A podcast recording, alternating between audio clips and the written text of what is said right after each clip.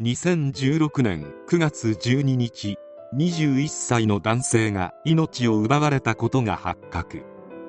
捕まった犯人はなんと被害者の姉竹内まなみであった。竹内まなみは2016年8月31日に弟の R さんの命を奪った後見つからないように細かく分けるため薬局やスーパーで軍手や切断用の道具を事前に購入していた。そして遺体を処理した後その日の午後5時頃にアルバイト先のスーパーに出勤。そして仕事が終わった後午後9時過ぎに焼肉屋で食事をしていた。これは犯行その日の行動である。そして9月12日に R の友人が連絡が取れなくなっていたことを不審に思い家を訪れたところ事件性を感じたため110番通報。変わり果てた R が発見され姉の竹内まなみが逮捕されたという流れである。竹内まなみは長女として生まれ被害者である R 次女三女の4人兄弟であった。しかし家庭環境は相当に複雑だったようで唯一の男であった R は母親からの厳しい虐待を受けており両親が離婚した際には誰もが母親についていくことを拒んだほど。ところが父親も2008年頃から精神的に不安定になり仕事を休職。自宅で療養生活をしており情緒不安定で一日のほとんどを自室で過ごしていた。とはいうものの精神的な疾患を患う前から子供たちに対して無関心であったようで。会話もほとんどなかった。最終的に父親は2014年に他界している。そして三女は母親のもとに戻り次女も父親の葬儀が終わった途端家を出たためまなみと R の2人だけで生活するようになった。竹内まなみは地元の小中学を卒業後公立高校に進学。高校時代は陸上部に所属し当時を知る人物によれば高校時代は部活勉強ともに一生懸命で明るく活発だったと好印象で彼女を悪く言う人物はいなかった。先日の通り家庭環境は壮絶であり父親も仕事をしていなかったため経済的にも相当に苦しい状態。そのため愛美は大学を中退して働き家庭を支えていた。仕事ぶりは真面目で自分を犠牲にして家庭をそして弟を支えていた。そんな彼女がなぜ弟 R の命を奪ったのか。竹内兄弟の仲は周囲から見ればよかったようであるが事件の少し前から一緒にいるところを見かけなくなっていた。奇妙なルールとしては冷蔵庫や掃除機電子レンジなどの生活家電は共有するのではなく個人で所有していた。このように生活用具を使い分けされる現状に R は不満を抱いていた。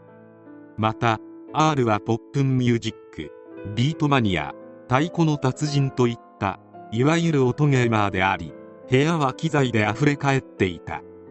部屋はまなみの隣の部屋でありまなみは騒音に相当なストレスを感じていた。小競り合いはたくさんあったがそれにしても命を奪うほどのものか。真相解明は裁判に委ねられた。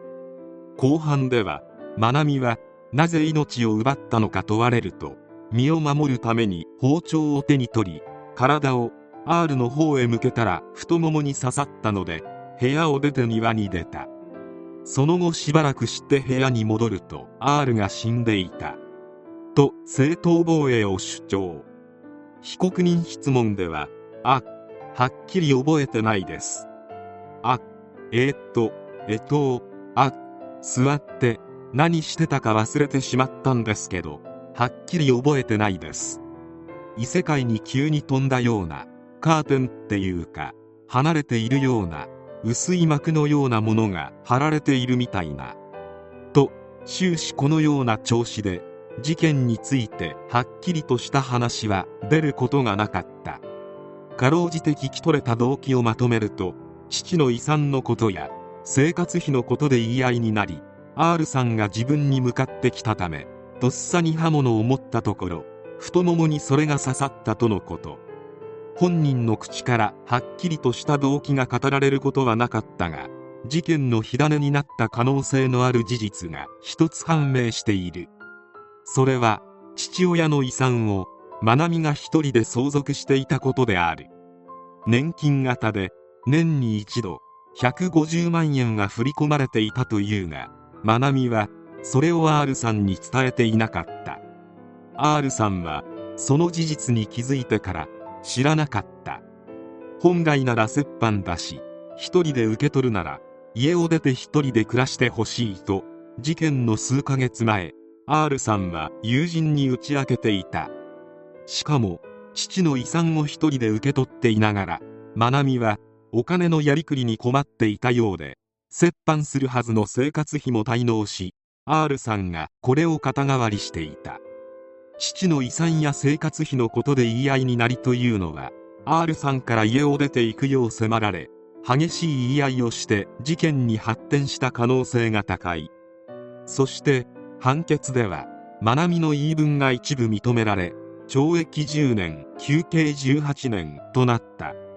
愛美はこの判決に不服で控訴。過剰防衛の成立を認め懲役7年に減刑。おそらく2023年頃出所してくると思われる。もちろん事件を起こした愛美は悪いが元をたどればこのような家庭環境を作った両親に責任がある。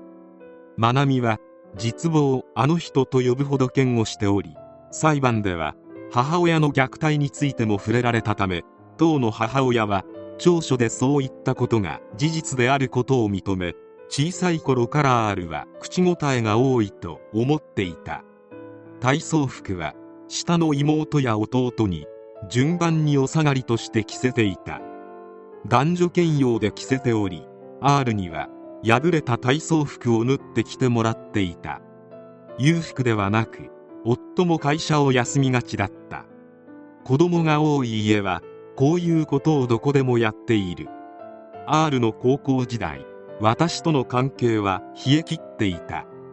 妹をいじめたり言うことを聞かないのでビンタなど叩くしつけは他の指定よりも多かった。我が家のルールとして自分で食器を洗うというものがあったが R はしばらくしてやらなくなったので私はその皿を洗わず前の食事の汚れがついたままの皿に食事を盛り付けていた。言うことを聞かないので食事を抜いて2日程度 R だけ食べさせないこともあった。しつけの域をとうに超えている。母親はこの事件において何もお咎めはないが竹内愛美という犯罪者を生み出してしまった最大の一因は自分であることを重々自覚してほしい。